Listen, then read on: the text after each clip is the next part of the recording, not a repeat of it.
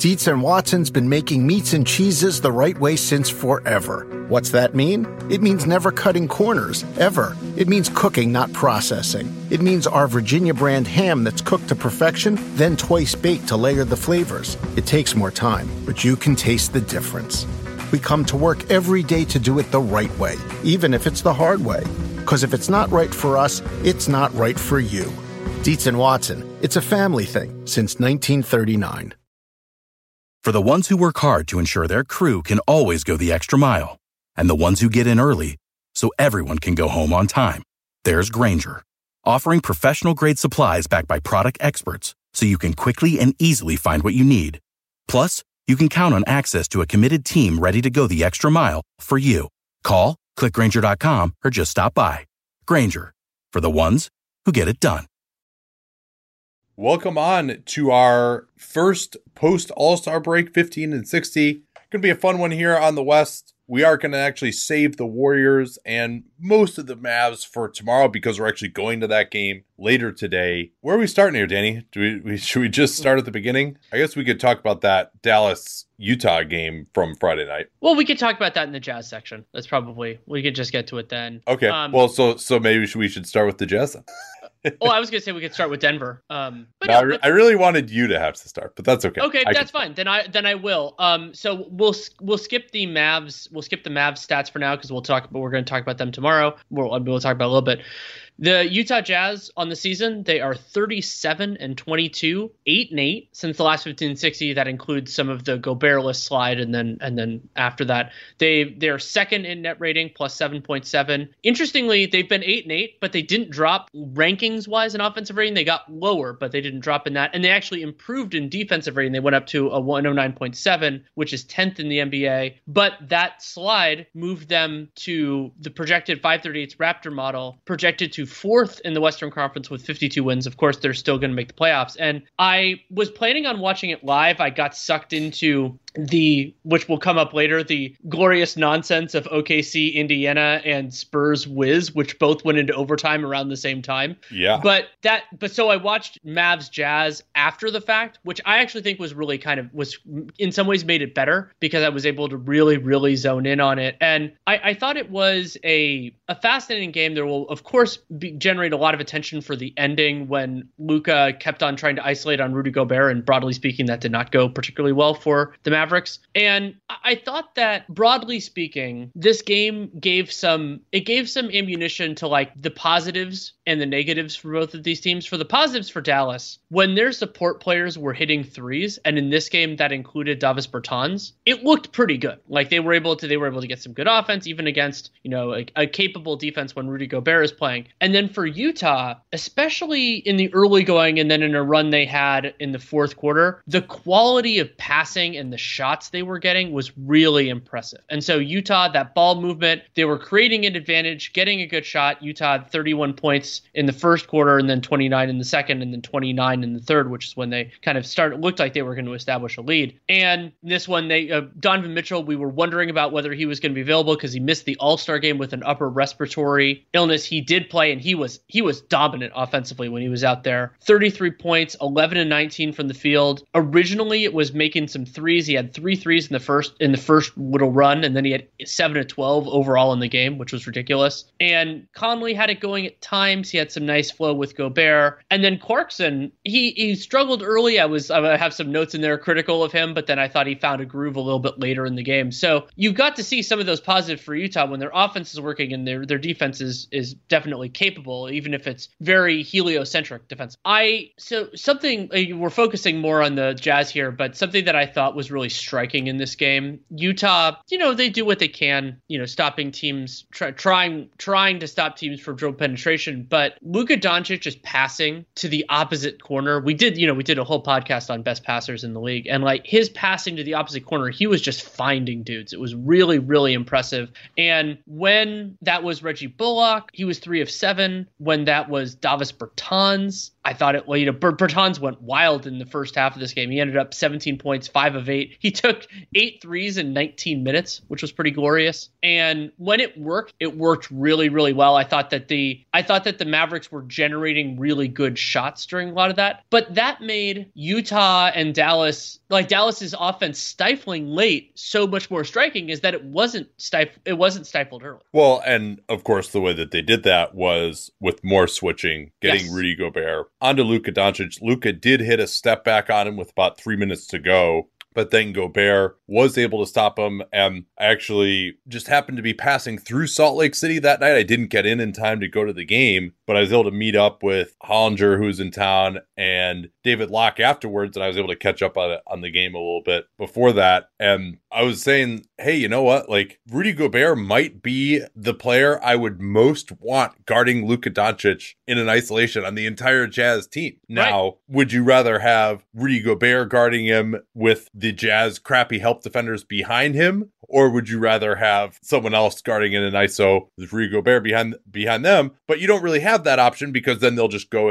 into a pick and roll. And so uh, now the NBA's last two minute report did say that Luka got fouled on the last play that he he was really upset about, where he drove Gobert, pulled it back, faked the step back from the foul line and then drove past him. They said that Gobert got an arm on him and that should have been a foul. I didn't think it was like that obvious of a call. I agree. In real time. Um, well, and and part of yeah. the reason why Gobert works on Luke, and we were talking about that idea. Part of it is that the Jazz don't have that many good one-on-one defenders. Royce O'Neale can be all right, but Gobert can do it. But the other part of it is that Luka is very adept at changing speeds. He has he can use deceleration better than most guys in the league, but his acceleration is very rarely so explosive that he's going to leave Gobert in the dust. And because Gobert is so goddamn long, Gobert was there were times where he got behind like maybe like you would think of it as a half step behind Luka, but that's not enough to get a ball past Rudy Gobert. And so, and Luka is doing a lot of the like trying to get contact. And it reminded me of years ago, you and I talked about how Kevin Durant was actually a pretty good defender for James Harden because he could, Harden could get into Durant's body and Durant would still have enough arm to block the shot. And that's sort of what was happening at times with Gobert and with Luka. And Doncic was trying to like draw those fouls, and you're not going to get those fouls as much late and Gobert was conceding position, but he wasn't conceding so much position that he was out of control. So I thought I thought Rudy looked good, great. No, I, I agree, and uh,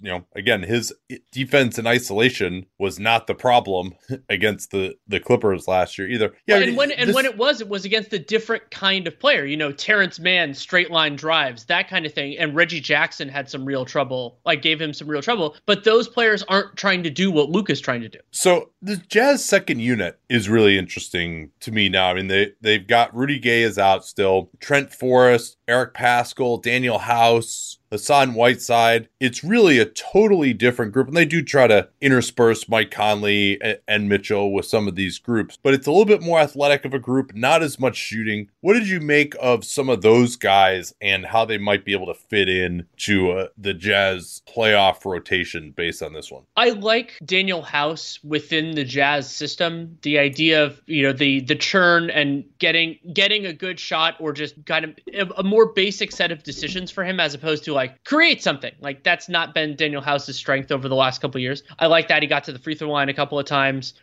My frustration was primarily in there was a stretch of minutes. I think it was in the second quarter, might have been the late, and then I, I think it was the late first and the late third, where the standard wrecking crew is Gobert Conley. You know, especially when they're going against backup units, nobody can really defend that group, and you can do a the Jazz can do a good enough job defensively because they're mostly running against limited groups there. And there was a stretch, I think it was in the first, where it was those two, but Jordan Clarkson was out there as well. And part of the theory there, especially with Rudy Gobert unavailable, is okay, it's another guy who could create in case they're doing something on the primary action. But the problem is Jordan Clarkson isn't just a low usage shooter out there. He's going to think he wants to take some possessions. And so there were these, there was a stretch of like three possessions in a row where Clarkson had the ball. It never really got into Conley's hands and bad things happened, you know, like a tough contested shot or a turnover. And I'm just, I'm going ballistic watching the, watching the game and just being like, you have have better players out there do it. But then later on, Clarkson got hot. He hit a couple shots, and so it looked better. So I think it's a challenge for Quinn Snyder to get the ecosystem right, the the, the player combinations perfectly. But I do I do think that they have a lot of talent. That said, I mean they're missing Joe Ingles, but Joe Ingles wasn't an option. Like some of what the you know the change arounds were necessary because he wasn't going to be out there.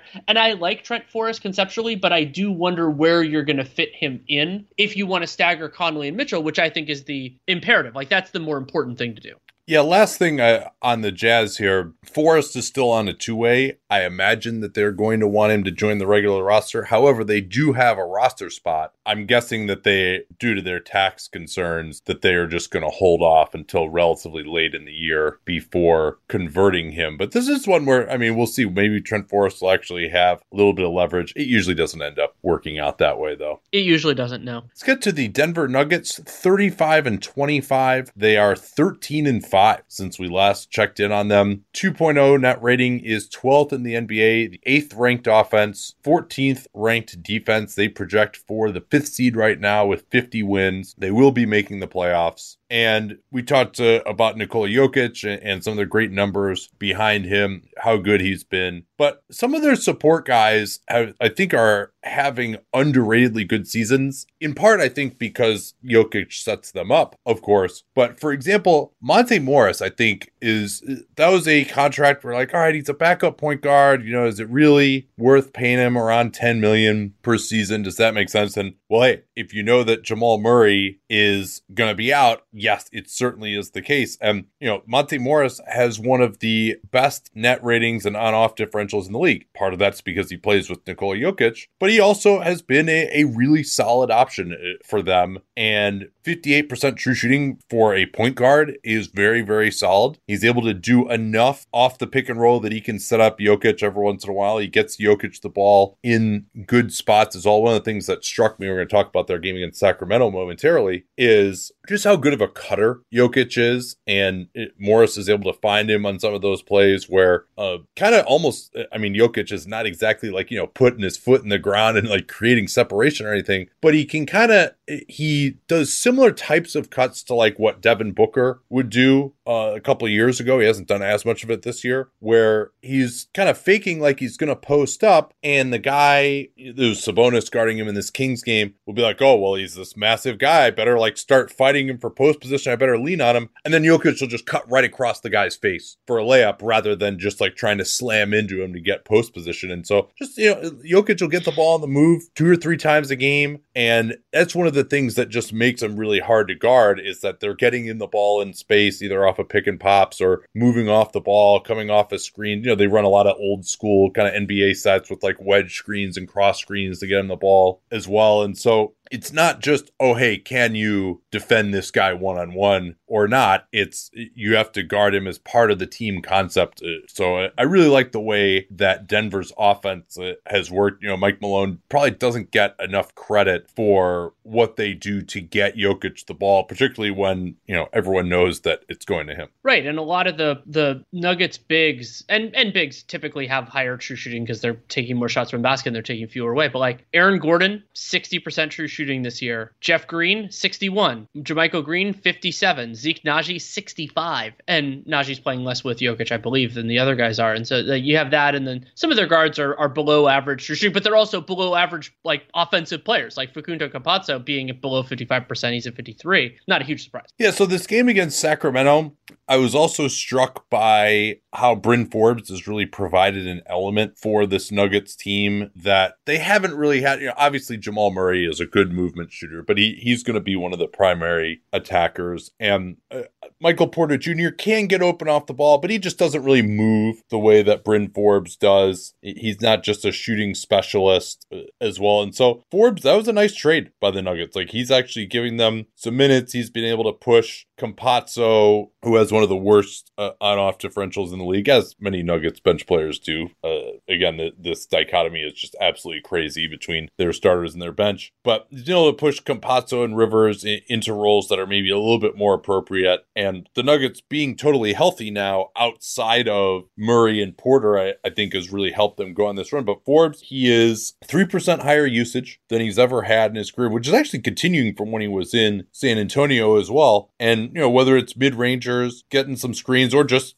a guy who's going to get guard. I mean, let's not forget he had very little demand, but he won a game for Milwaukee in that Miami series where he just went completely off. And so, certainly during the regular season, I think he is a, a nice pair to give them some kinds of plays to run on the second unit, but also, of course, pairs pretty well with, with Jokic. So I, I was and impressed by that. That was something striking about this game. You watched it and I did not. The general story for the Denver Nuggets this year has been, you know, they're very good when Jokic is on and get demolished when he's off. In this game, the King starters were all in the positive, other than Harkless, who was had an even plus minus, and the Nugget starters were on the negative. But they were quote unquote saved by their bench. Yeah, it was really interesting. The Kings roar back late in the third to tie it after being down most of the way. And then the Nuggets go on 5 0 and 6 0 runs right at the end of the third, beginning of the fourth, with the bench groups. That caused Gentry to have to come back with Domantas Sabonis and De'Aaron Fox much earlier than he probably would have liked to, but that was, they were not able to stanch the bleeding. And one of the, as we transition to the Kings here, we'll get their stats in a second, but one of the things that really struck me about that stretch when they brought Fox and Sabonis back in, they are running everything through Sabonis. Sabonis is now, since he's been in Sacramento, obviously a small sample, but they're going right back to using him at the elbows.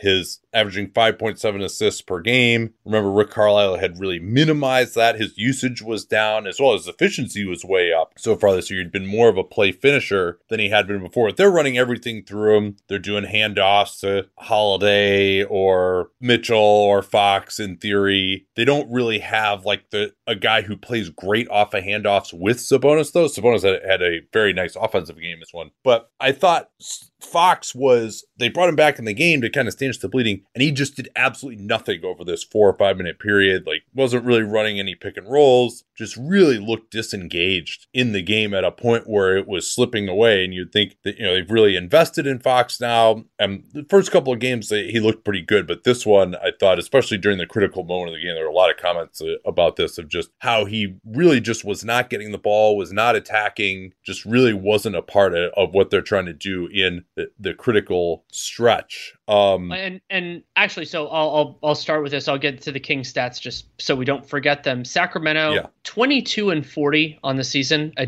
dispiriting four and twelve since the last fifteen and sixty. 26th in net rating, negative six. And yet again, that's fueled by their defense. They're 29th in defense, so better than 30th, but 29th. They're 23rd in offense, and 538's model projects them to finish with the Raptor model with 30 wins, which is 13th in the conference. That would actually be five wins short of the play-in right now. Um, you know, and then uh, their odds they're uh, making the playoff, so getting into the final eight. Both 538 models have that below one percent. And I wanted to kind of have throw two ideas out there. We can get back to the game if you want to. Um, but two ideas kind of before we do. Um, Jared Dubin and I, I had him on Real GM Radio. We talked on we talked on Saturday about or Friday about how Sacramento might have kind of in a weird way been a victim of circumstance where the 10 seed being so attainable relative to where we expected made them think they were more in it. And you know, if they play well, they could still be. They're not that far out. But so, uh, but if they were the same level of quality of team and it was closer to 500 like we thought it was going to be, then you don't push. And maybe Sabonis works out long term. Maybe it wasn't as much of a short term move. Who knows? But that. Uh, I, I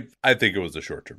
And then the other part of it is you and I were very excited that uh, that first game we did it for the uh, we did it for the pod. They the King the first game after the trade, Kings beat the Wolves 132-119. They then won the next game against the Wizards, and then since then they've lost four straight. Two of like two of those were to the Nuggets in a home road home road split, but then yeah. they also lost the, the worst one was the first one, which was they got beat pretty handily by the Brooklyn Nets in Brooklyn with no KD, no Harden, no, no anybody. yeah, yeah. Like that. That was and, that game was 109-85, um, and Brooklyn without all without all their main dudes. Yeah, um, just uh, I've watched two full games of theirs now out of I think the six that Sabonis has played, and they just they don't look any better. Like their defense isn't better. That's not a big surprise. Sabonis is not a great defensive player. He had a couple of blocks in this game, but he was also getting lit up uh, uh, on drives to the basket pretty badly. He he was fantastic on the offensive end, but offense hasn't really been the problem for this Kings team. And he had Sabonis had 33 points and five assists, and, and really went to work in the restricted area where he was eight out of ten, and, and had had a couple of hook shots as well. But I just don't think that they're that much better, right? And, and the whole idea of this is you're trading a guy with six more years likely of team control for a guy with two more years of team control. And the point of that is to get better now. And so we said, well, hey, they're like, is that really worth it to get better now? But I'm not even sure that they did, honestly,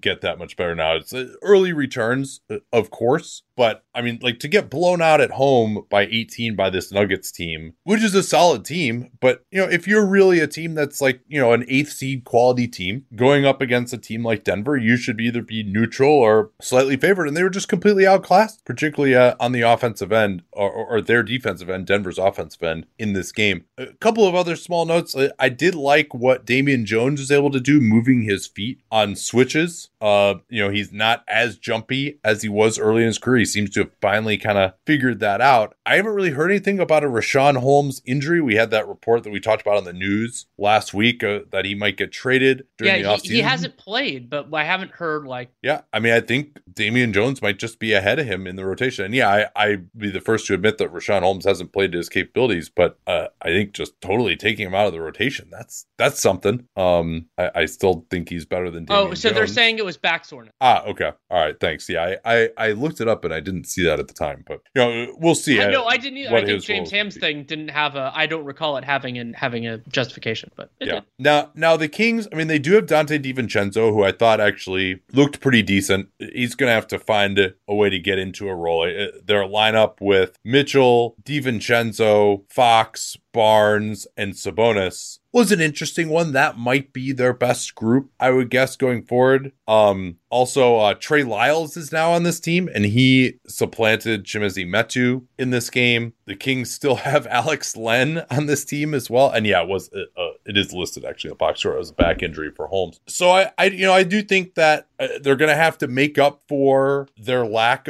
of defensive presence on the interior. I, I would say Barnes too is you know a sturdy-ish defender at the four, but he doesn't really provide any kind of help defense by uh, having great guard defense, and maybe DiVincenzo and Mitchell can do that. Mitchell has been extremely inconsistent. I mentioned the game that we saw him in person against the Warriors last month. He really dominated. This game, he was I thought he was way off in all respects except for drawing bullshit offensive fouls, of which he drew three in about a five minute span, all of which were just total acting jobs. Uh, but he was 0 4 from three, 3 of 10 from the field with just some really bad misses as well, just off the heel of the rim, way off to the side, not even close type of stuff. He also got back cut twice by Morris late in the third, early in the fourth as the Nuggets uh, were making their run. He definitely can be prone to that off the ball, although he's you know still remains a just ridiculously good on ball defender and almost never gets beat in any kind of an ISO situation. He just apparates in front of the guy with his chest and he can draw some offensive fouls there too. Uh, last thing I can talk about here the Kings announcers were complaining about Nikola Jokic getting too many calls, and he, at that point in time, he was like four of six from the foul line. it was just like, really?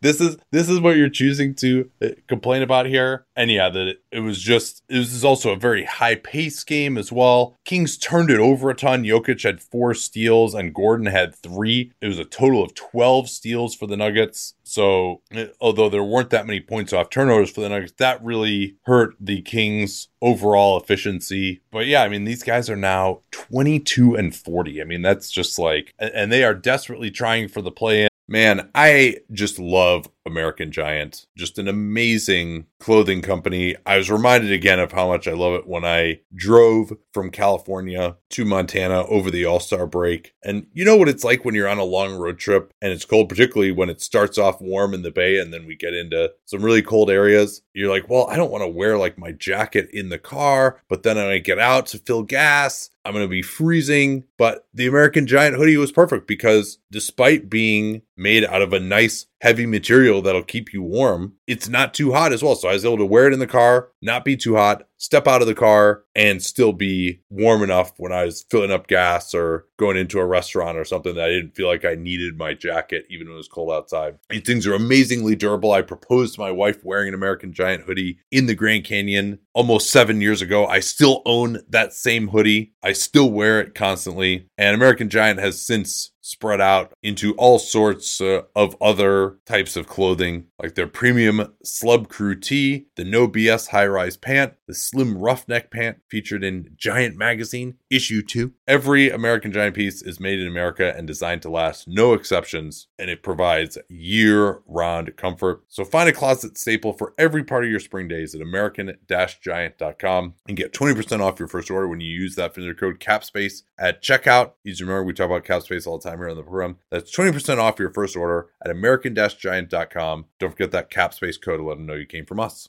Anyone who's seen our YouTube videos knows that I don't wear formal stuff all the time. So when it's time to dress up rather than dress down, I highly recommend Indochino. They were the official outfitter of my wedding. I got my tux from there. All my groomsmen got their sport jackets from there as well. I felt really good about having them be the outfitter of my wedding because all my groomsmen were going to get stuff that they could continue to wear that fit them perfectly. Because when you go somewhere else, you're not going to get something that's made for you. So why not measure yourself in 10 minutes or visit a showroom rather than feeling like you're wearing somebody else's suit that they tried and failed to tailor for you. And not only does Indochino have the suits that made them famous, but now they've got everything blazers, pants, women's wear, outerwear, designed and made for you. Hundreds of high quality fabrics to choose from European wools, linen, cottons, tons of colors, tons of patterns. You can customize things like the lapel, the vents, the pockets, and you'll get a piece that is personalized for you in fit and style. Level up your game with Indochino. Go to Indochino.com. Use the code CAPSPACE. Use the CAPSPACE we talk all the time here on the program to get 10% off any purchase of $399 or more. That's 10% off at Indochino, I-N-D-O-C-H-I-N-O, Indochino.com. And don't forget that CAPSPACE code to let them know that you came from us.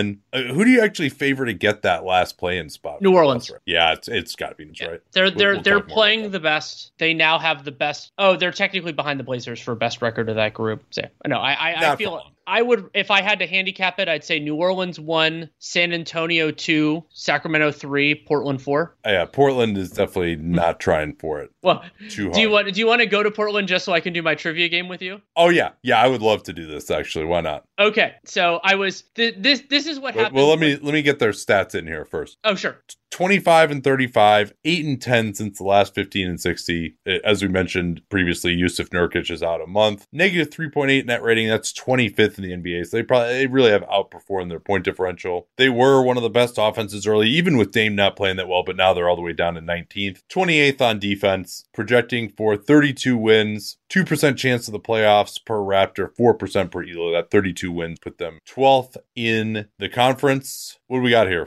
Let's, I want to hear this trivia question. Okay, I actually have two of them, but we'll start we'll start with the first one because they feed into each other. There are seven members of the Portland Trailblazers 15 man roster with with fully guaranteed contracts for next season. How many of them can you name? Fully guaranteed contracts for next season. Damian Lillard. Yep. Justice Winslow. Yep. Nassir Little. Yep. Greg Brown. Yep, Was that four? that's four. Oh man. Keon. Johnson. That's five. Oh god. I'm so I'm like my my hand is moving towards my mouse as I'm like desperately trying to not cheat and look at my spreadsheet. I don't think CJ Elleby is guaranteed for next year. He is year. not. Nurkic is a free agent. hmm It's hard because he hasn't played in a game with the Blazers and might not ever. I think he will. One of them. The other one will. The other one's playing for them now, but in a smaller role. Okay, I'll Yeah, give you. Simons is a restricted free agent, so He not is. him. Yeah, they're deep cuts. Okay, so Didi Louzada is guaranteed. Didi Louzada, wow. guaranteed for next year, and then the other one is uh, Trendon Watford got guaranteed, got fully. Oh guaranteed for yeah, yeah, okay, yeah. He he week. just got converted. Yeah, we Yeah. talked about that. Okay, so that's the first trivia question. Here's the bonus trivia question. Okay. How many of those seven will make more money next year than the stretched amount that they have on the books for Andrew Nicholson? Okay, so I think that stretched amount is 2.8 million. Is that right? That is correct. Yeah. Now now we're getting into the memory that I that I'm good at here. So obviously Dame Keon Johnson's probably gonna be like right on the borderline to make more than 2.8 million. Watford is a no. Louzada is a no. I'm gonna say three of them. Right on the money. Yes. Yeah. Winslow So, is, is so like currently. Andrew Nicholson is the fourth highest paid Portland Trailblazer for next year. Um, yeah, they actually, don't have that much cap space. Technically, Bledsoe is fit is fourth, but anyway, um, yeah. Yeah, And- yeah, he of course is not Yeah. fully guaranteed for Yeah. next year. And then the other, um, the other kind of piece of minutia for the Portland Trailblazers is that their playoff odds, the per the the Raptor model ones, went from twenty three percent to two percent since the last fifteen and sixty we did of the Western Conference. I mean, 20, 23 percent wasn't great, and that's what they should have done. Like this this is the I'm not criticizing Joe Cronin. I'm not criticizing the front office.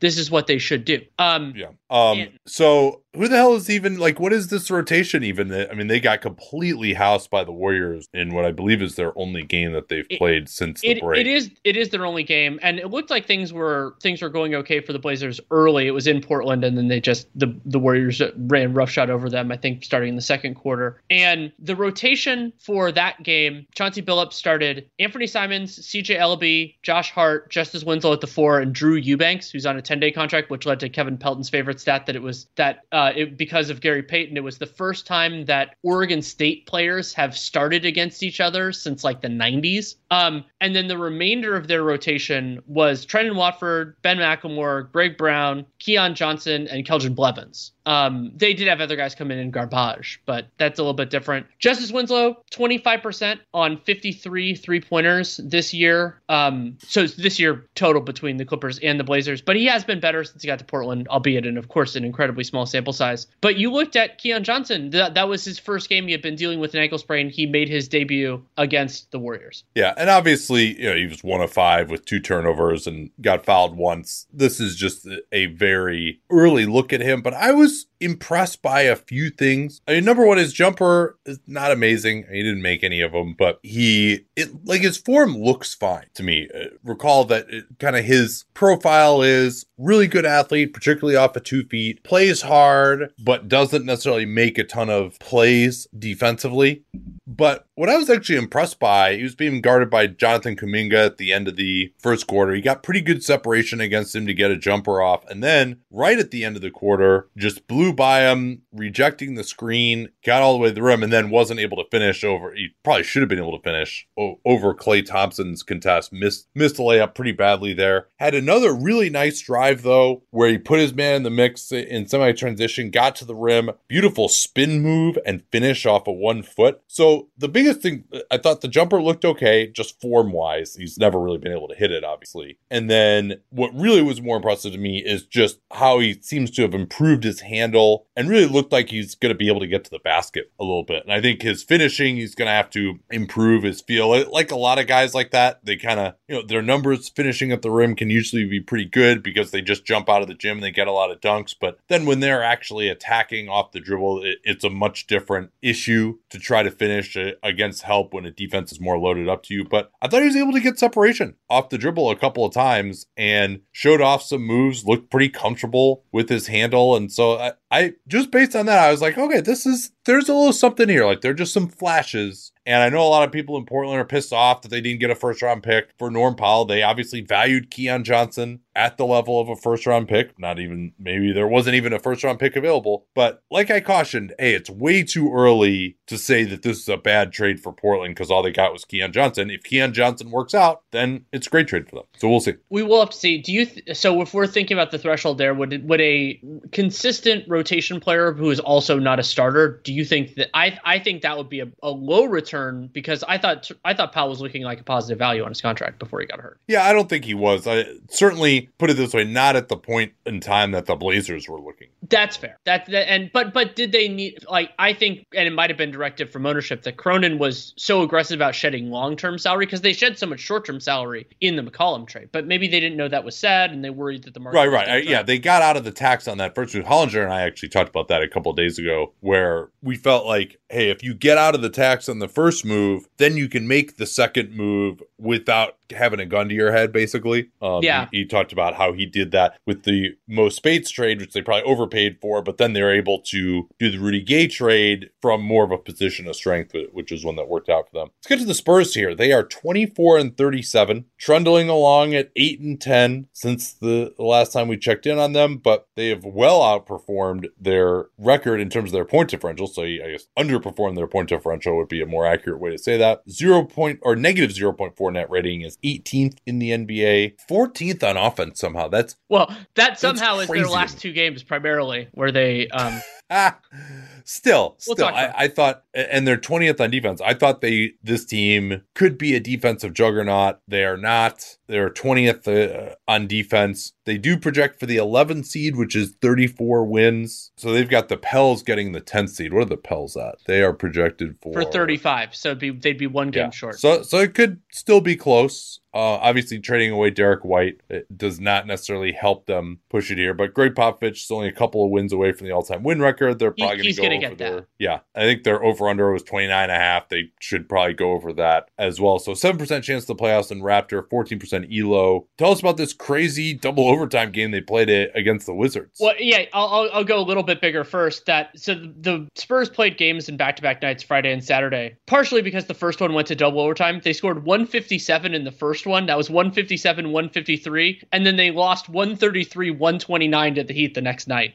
So Yeah, that's I mean you- that's that's a nice performance though on the second night of a back to back in Miami to make it that close. It, it was. I didn't watch that game partially because I had watched a lot of the the glorious nonsense as I described it of the of the first one. And San Antonio, like I mean, so the game against the Wiz, what was so the most memorable weird thing about that game, which I was more focused on in the overtimes than anything else, was San Antonio had the ball with the shot clock off at the end of regulation and at the end of the first overtime, and both times Dejounte Murray shot the ball too early, and that gave Washington a chance. Yeah, and he missed both times, and that gave Washington a chance to win the game in in both of those iterations. And both times Dejounte Murray missed, and both times the Wizards. I don't even think they got a shot off in the first one, and then they did in the second, and didn't go in. And the the other thing, I mean, a lot of guys when when a game ends 157, 153 and goes to double overtime, a lot of players are going to have ridiculous stat lines. But and Murray had a triple double. Was Jakob Poeltl dropping 28, 11, and eight assists in 41 minutes of action, and that inspired me to look at Poeltl's Poeltl's like overall his overall stuff for the season. He's having a career high in PER, 21.3. Um, true shooting is a little teeny bit below what he's done the last couple of years, and the reason why his PER is the highest of his career is that Poeltl has the highest usage of his career. Was around 13% each of his first three seasons with the Spurs, and that has jumped to 18% this year. Now it's still below, you know, if you split it five ways, that'd be 20%, but 18 for a low usage center is actually kind of high. Slight increase and assist percentage, and of course he's still a good rebounder. So that's you know the offensive part being a bigger part of the offense and still being about as efficient as you were before. That's that's obviously very positive. But where Poeltl is justifying his place on the team and making his money is on the defensive end. And the Spurs, uh, you brought up how we expected them to be a strong defensive team. That really hasn't been there. Uh, 112.6 defensive rating when Jakob Poeltl is out there. That is uh, two points worse. I believe that's two points worse than last season, and they're only the 38th percentile in his minutes. And so I was like, okay, well, what's going on here? And they're still not fouling, which is the Spurs standard going back to the Duncan years, or going back to the Dave Robinson years, memory serves. Um, but they've been weak on the defensive glass. They're playing really small, typically at the four this year, so it's it's harder. You know, that's it'll come Yeah. up in Minnesota. It, has section. been Keldon Johnson. Vassell is even getting some time there Right. as well. I mean, this is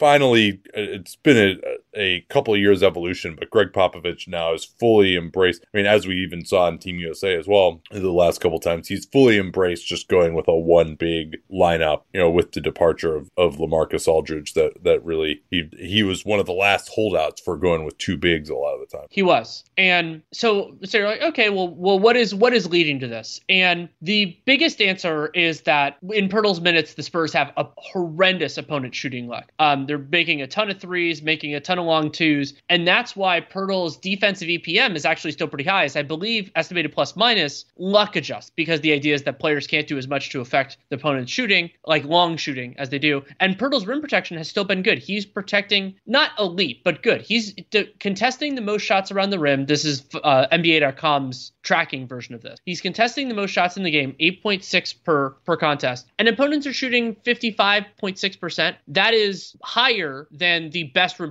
protectors, the Gobert's and Miles Turner, the Cavs guys in the league. But it's not horrendous. Like it's you know, so he's doing well there. And then uh, Spurs opponents are taking a lot of shots at the rim when Poeltl's on the floor, but they're not making them at a particularly high rate. So I think it's been positive for him. And, and one wild thing is this is Jakob Poeltl. This is age 26 season, and it feels like he's been a big part of teams for a long time now. Remember, he was an important part of the Kawhi trade. This is only Poeltl's second season playing 20 or more minutes a game. Yeah, uh, and I mean part of that's been because he's struggled to stay on the floor, Sure. either due to foul issues or his own getting fouled issues. And he shoots a robust forty-seven percent from the line this year. His efficiency would be much better were that not the case. Um, can I ask you a trivia question real quickly here? Of course. Don't look it up. Okay. What is Keldon Johnson shooting from three this year? It's bad. Um, 28%. Try forty-three percent. Oh, what? what Keldon Johnson is shooting then? 40. Yeah, I it, it, I think it started off pretty bad, but and that's crazy because there have been games the last couple of years where guys have just let him shoot. He's only shooting 5.3 per 36 minutes, which is not a huge number, but he's Oh, I was seasons. thinking of Lonnie Walker. That's what it was. Yeah, yeah. Lon- Lonnie Walker is uh is not shooting well. Yeah. Um he's at 31% Yeah. from 3. Yeah, his restricted free agency will be interesting. It's very rare that the Spurs let guys get to restricted free agency. I think the last guy that they did was Kyle Anderson and they ended up uh Not matching. matching an offer sheet uh, uh for the full mid-level from Memphis, a, a contract that's now coming to an end. But yeah, that I mean some of these Spurs guys like Devin Vassell had an unbelievable dunk over the weekend as well. Like, they are these guys continue to inspire you to some degree, but they just uh, again they don't have that that final star. Um Kel- Keldon Johnson. anything by else the on these guys? Keldon? Johnson, 40, 43% on threes, 49% on twos. yeah, I mean he does still kind of careen into the paint and the, throw up a bunch of crap sometimes. Um, anything else on these guys? No, we're good. Okay, Let's stay in Texas and go go back to the top of the alphabet with the Houston Rockets. They are 15 and 44 on the season, a desultory 2 and 12 since the last 15 and 60. They have fallen to dead last in net rating, negative 10.2 per 100 possessions, including the glasses filter, 27th in offense, 30th in defense. We knew their defense was going to be bad, and it has been real bad. They are projected to win the Raptor model 22 games, which is not only 15th, it's so it's 15th in the West and it's third worst in the league. They're one the projection is one game more wins than the Magic and two game two more wins than the Pistons. yeah, and in the West they are going to be three games projected behind the OKC Thunder. Ahead of the OKC And- Thunder. What'd you say? I said ahead because you're trying to be bad. Right. Uh, I want to check in on Christian Wood, and he's down to 57% true shooting this year, which is just only slightly above the league average. For this player type, his calling card is supposed to be really efficient offense, and that's not really good enough. By comparison, he was 66% in his breakout year in Detroit. And the biggest drop off is that he's been 80% around the rim the last two years. That's down to 72%. Still a good number, but not like an unbelievable number for a center. Um, he has actually been shooting a little bit better from floater range. Those aren't necessarily the type of shots that you want him taking. He is also taking fewer of his shots around the rim and taking a higher percentage of his shots from three this year. He is hitting 37%, you know, which is that's the he's been right basically at 37% the last three years. It is interesting on his shooting. This is probably just noise that on spot ups, when he's not directly involved in the play, spot up jump shots, he's only 32 out of 101, so basically about 31%. Uh, but he's been awesome on pick and pops. He's 34 out of 73 on pick and pop jumpers. So that ends up adding up to around 37% for three. He will take a few off the dribble, which, you know, that, that's not amazing. Uh, most of it comes from either the spot ups or the pick and pops, though, from three, and works out to the 37%. I don't really make much of the fact that he makes more pick and pop threes than, which you would think would be a little bit more difficult because you're on the move a little bit more than spot up threes. That's probably just noise. Um, one of the other reasons that he hasn't been as effective this year, like I would think of Christian Wood in theory, Danny, I don't know about you, of being like one of the best pick and roll roll man in the league. Would you agree with that? He has a good catch radius. He can be an aggressive roller. I think he's a pretty good finisher when around like in in traffic. Not not like unbelievable, but pretty good there. Yeah, I mean that seems reasonable. Yeah. So as the pick and roll roll man, and now Synergy breaks it down between pick and pop and pick and roll, and he's uh, as mentioned, you know, he's taking a, a bunch of these pick and pops, and sometimes he'll drive those as well. But just talking about when he's actually rolling to the rim when he receives the ball, he is averaging only 1.1 attempts per game as the roll man in pick and roll, as a guy who should be able to get up for some alley oops, good hands, good touch around the rim. Wow. That so that's 47th in the NBA, which is I mean that's just a terrible number. And yes, the Rockets don't have great spacing. Either he's been playing at the four some of the year and those miserable Theis lineups that thankfully are a thing of the past, or he'll be playing next to Jae'Sean Tate, so there's not a ton of spacing. And the biggest problem is that there's absolutely nobody on this team who can pass. That's the bigger and they'll play Eric Gordon at backup point guard sometimes. He's not known for his passing. Kevin Porter Jr. every once in a while. Jalen Green is not ready yet. Well, and, um, and and Nate, one stat also, I just looked this up. I was inspired. When Christian Wood played with Daniel Theis, his field goal percentage was 38%. yeah, and, and then, it's, over, it's over fifty percent when he plays without. Yeah, so I mean, he he has to be a center. Like, yes, he can shoot the ball. The other thing too is when he was playing at the four and being guarded by four, they've had a little bit more success with him and Sengun playing together, but still, uh, I would say not a ton. Although, you know, I mean, the, because their fours are KJ Martin and Jae'Sean Tate, you know, when Wood does play at the four, he's probably the best shooter who regularly plays at the four. But still, that, that's not a great lineup. The problem is when Wood is being guarded by smaller players, he's not strong enough to really like overpower those guys in the post or anything. He's not quick enough to create much separation. He'll try to ISO sometimes or shoot over them. It doesn't really, really look very good. Um, but really, it just shows you that the Rockets' offense has just not been a great ecosystem. He, they were better with him on the floor last year. That's not the case this year. They actually, Sengun is one of their better plus minus guys this season. And he's also the fact that they can actually run some stuff through him and he can pass. It really helps a lot. Um, but I mean, again, showing you kind of how messed up their ecosystem is. Sengun, another guy who should be a pretty good pick and roll roll man, he's only at 0.7 pick and roll roll man possession per game. Um, also noteworthy, because remember, John Wall played a fair amount uh, last year as well. He's at least a guy who could set up Wood pretty well. He hasn't had that this year. So a much lower percentage of Wood's twos are assisted this year. Mm-hmm. And that's despite the fact that he's not offensive rebounding as much as he was last year. Obviously, if you go up with an offensive rebound, that's not assisted either. Um, and, and a little context too there in terms of just some of the pick and roll roll men stats I mentioned it was 47th in the NBA. Here's your top five in terms of frequency. Yeah, well, just per per game. DeAndre Ayton, not a surprise, is number one. We talked about how the Suns are just unbelievable pick and roll roll men guy uh with Booker and Paul finding those guys. So DeAndre Ayton is number one. Jakob Poeltl, we just talked about actually is number two as a, a roll man. And how many is that? We're, like about four a game or? Um, those guys, it's 3.8 for Ayton, okay. 3.6 for Poeltl. Rudy Gobert is third with three. So there's only three guys in the NBA who have more than three pick and roll roll man possessions per game. Hilariously, Tristan Thompson in his four game with the Pacers averaged 2.8. Uh, and that's after D- Domantas Sabonis is up there too. Anthony Davis, pretty low still. You know, I think you would think he would be one of the best pick and roll roll guys. Used yeah, remember, so those guys this, are all in the 2.8 ha- range. You have to find the roll man or at least attempt to because otherwise it's just a screen. Yes, yes, that is correct. So my favorite is Domantas Sabonis being on the list twice with exactly the same possessions per game.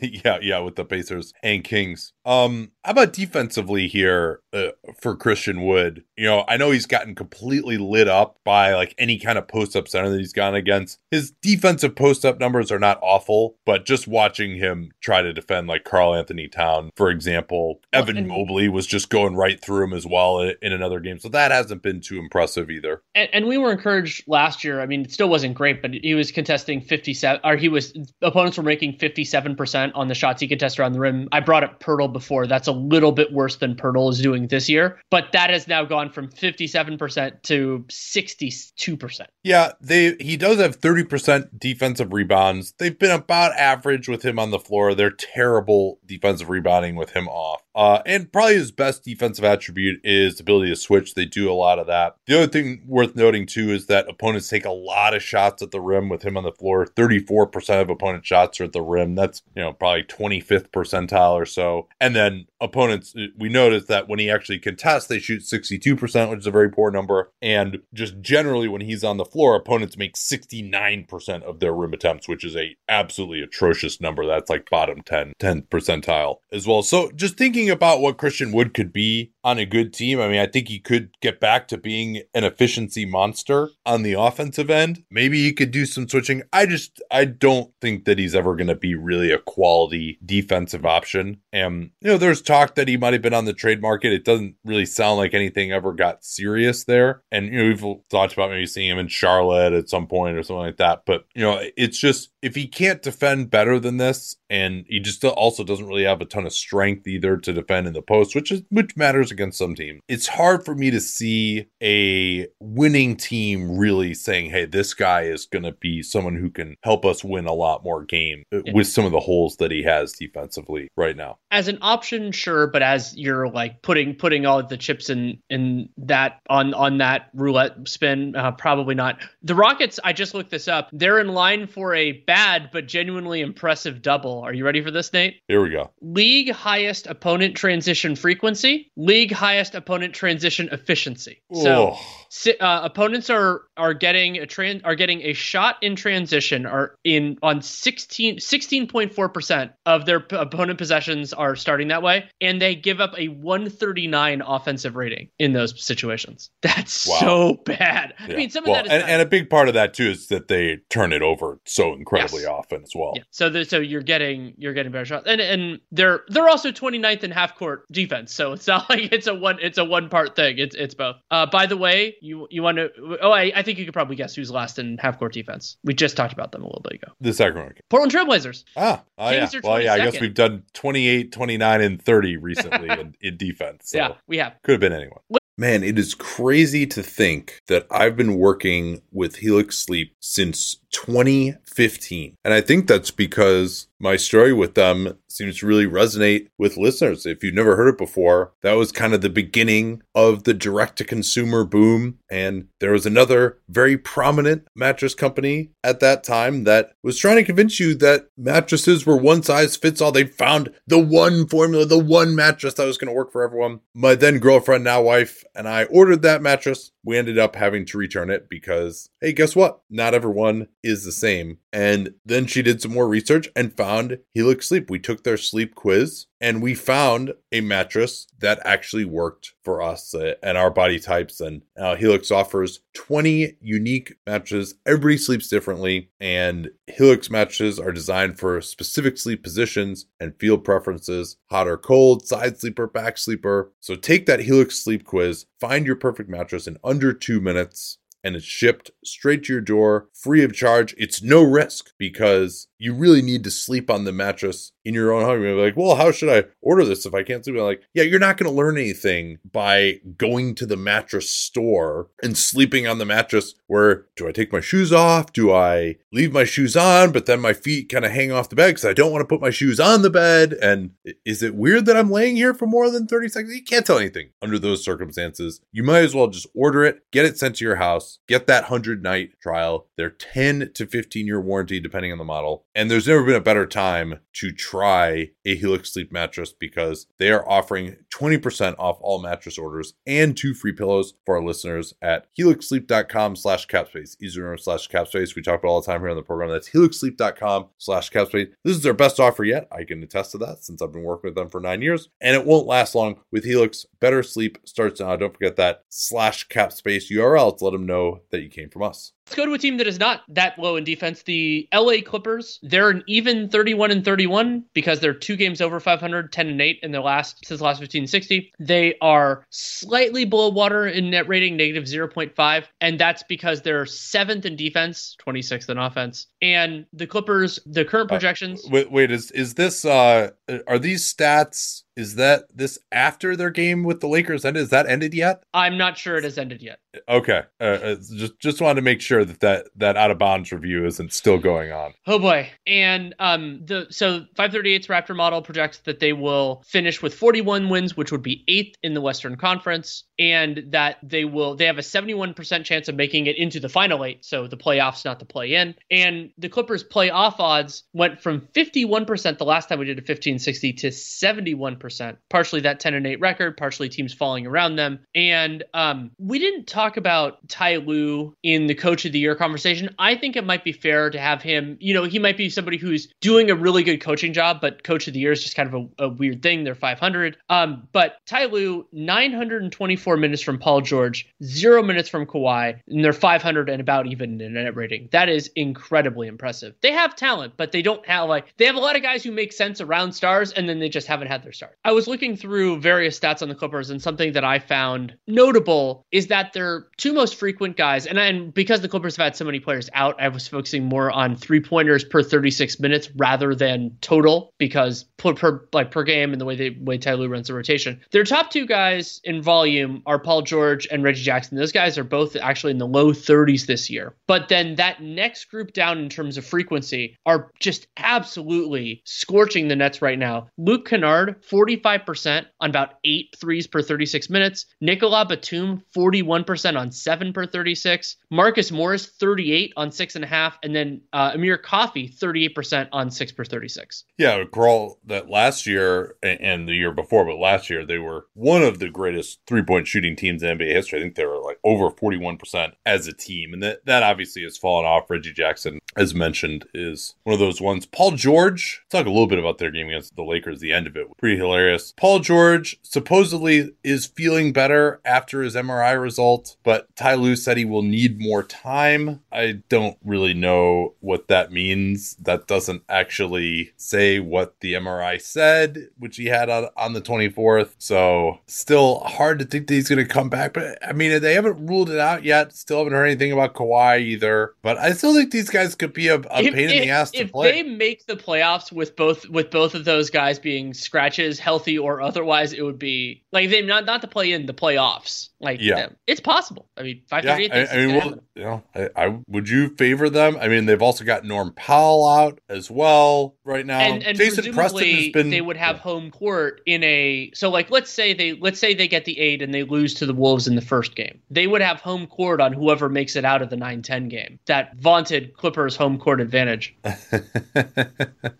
well, especially if they're going up against the Lakers. Although I think I think Lakers fans might just show up there to protest. Um, this offense, though, predictably, even when they had George, they were struggling. They haven't been able to go that much with smaller players, although they were actually able to go small down the end of that Lakers game where they had Covington, Amir Coffey, Kennard, Terance Mann, and Marcus Morris out there against the Lakers. I think a big part of that was the Lakers were also going small as well. The Lakers started a center in that game, but didn't stick with it. They're going with LeBron at center. They actually had Covington guarding LeBron. A lot of those late game possessions were trying to involve Kennard in pick and roll. LeBron wasn't really able to get great shots down the end. He was he just goes so deliberately at the end of games that you know I thought that really hurt them at times in the last couple of minutes against the Clippers. But it, I'm sure Lue it was nice for him to be able to actually go to one of his preferred small lineups. Although between Coffey and Kennard, you know, it's not as defensively stout as some of their groups were in the playoffs last year when they had PG, obviously. Um, you know, Batum actually wasn't out there at the end for some reason. I'm not sure why. I think they're kind of taking it pretty easy with him at, at his age right now. But they have largely gone with centers. And as a result, between that and Reggie Jackson struggling and some of the other guys they've had, Powell being out, their offense has struggled quite a bit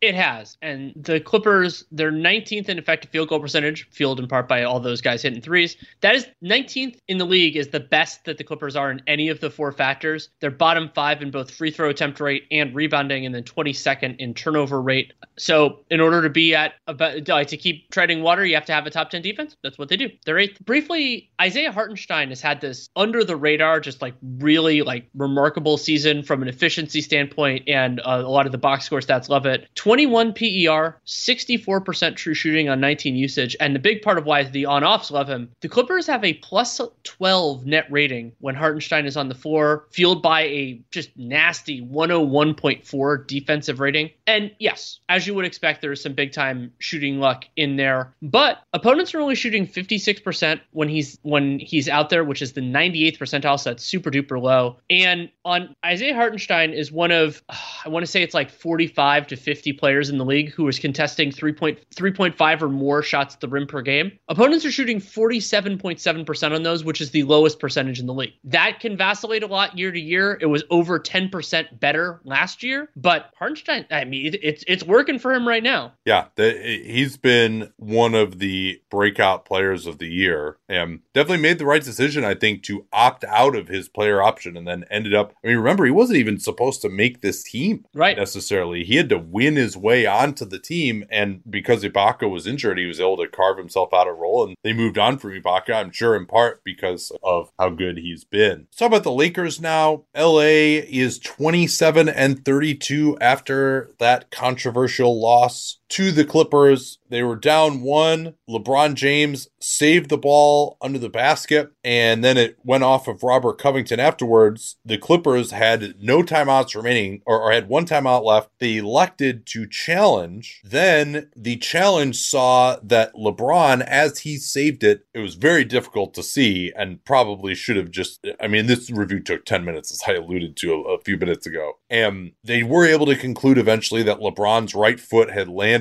before he released the ball on his save. The Lakers because technically correct is the best kind of correct, even though I don't even think it was correct. We're saying that, hey, there's no way that the review should have included LeBron's save because the original out of bounds call was made on Covington and that LeBron save wasn't part of the play. I, I think it's that's a, kind of a ridiculous argument. Uh, and, and they made the right call. Then they trap in the backcourt. The Clippers are forced to take a timeout after Reggie Jackson, or actually, no, they advance the ball. The Clippers do. They throw it into the backcourt. Reggie Jackson runs around for like four seconds, actually more like six seconds. They commit a foul accidentally in the backcourt. They wanted to. Tr- yeah, I mean, you're uh, close to a violation, so. Yeah, yeah. I mean, they, they were trying to foul initially. Reggie Jackson eludes them. Then they're getting pretty close to a back or um an eight second violation. Talen Horton Tucker gets called for a foul, bumping him, which because they had already tried to foul and just missed earlier in the possession. The referees were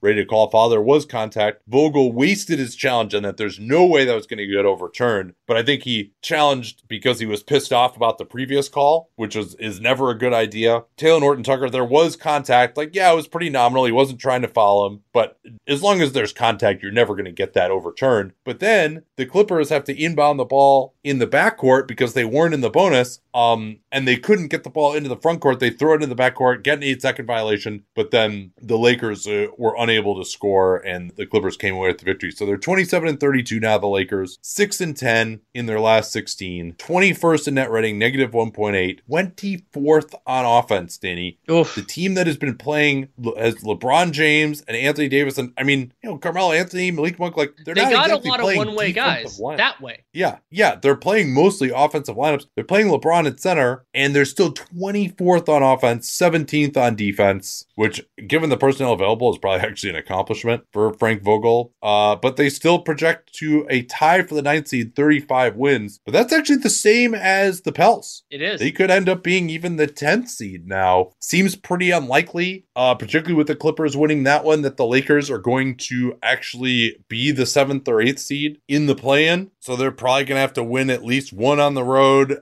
you know, we'll see who's actually back. Obviously, Anthony Davis uh, has struggled. They've got 14% chance of making the regular playoffs per Raptor and 13% per Elo. And with Anthony Davis on the shelf, I know you like to do this sometimes, you like to kind of check in on what a guy has done. And with Anthony Davis, he just has not been the same guy since that 2020 playoff run. That's right. And we wondered at the time, Anthony Davis, you know, was the most valuable playoff defender, but the other, and which was less anomalous, he's an unbelievable defensive player overall. But the anomalous part of what he was doing, we at the time was the the jump shooting. And so in the 2020 playoffs, Anthony Davis shot 47% on jump shots, 37, sorry, 38% on threes. And because they had a long playoff run, it's actually a meaningful sample. So as uh, I, I, actually, this is the first time I've ever used it. Uh, Basketball References StatHead has a very detailed shot uh, search database that you can use for shot distances. So I did a lot of that with this, which was fun. And so in that playoffs, actually more than half of Davis's shots were jump shots, which is crazy. And if you if you narrow it to just shots from over 15 feet and further out,